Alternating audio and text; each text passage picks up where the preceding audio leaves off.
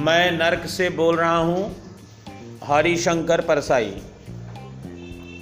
हिंदी साहित्य में हास्य व्यंग विधा को नया रूप और नया आयाम देने वाले हरिशंकर परसाई जी का जन्म 22 अगस्त 1924 ईस्वी को मध्य प्रदेश के होशंगाबाद ज़िले के जमानी गाँव में हुआ था।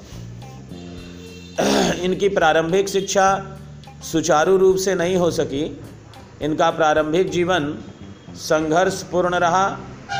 पिता की बीमारी के कारण परिवार की आजीविका के लिए इन्हें नौकरी करनी पड़ी। नागपुर विश्वविद्यालय से हिंदी में एमए करने के बाद इन्होंने अनेक स्थानों पर अध्यापन कार्य किया। बाद में इन्होंने नौकरी छोड़कर स्वतंत्र लेखन को अपना लिया।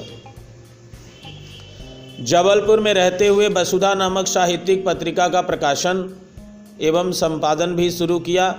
आर्थिक हानि उठाने के कारण उन्हें वसुधा का प्रकाशन बंद करना पड़ा।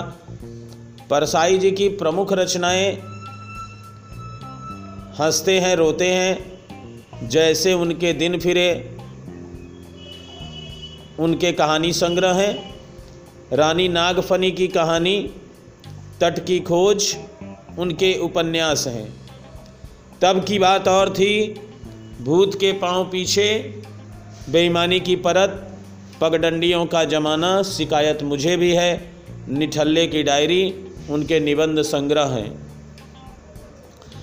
वैष्णव की फिसलन, तिरछी रेखाएँ, ठिठुरता हुआ गणतंत्र, विकलांग श्रद्धा का दौर, प्रेमचंद के फटे जूते, माटी कहे कुम्हार से, आवारा भीड़ के खतरे, सदाचार का ताबीज, तुलसीदास चंदन घिसे।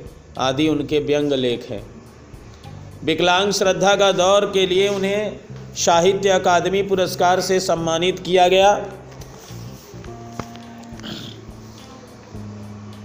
सहज एवं सरल भाषा में समाज की विसंगतियों और कुरीतियों पर हास्य व्यंग के माध्यम से चुटीला प्रहार परसाई जी की अन्यतम विशेषता है। 10 अगस्त उन्नीस सौ पंचानवे ईस्वी को इस महान रचनाकार का देहांत हो गया।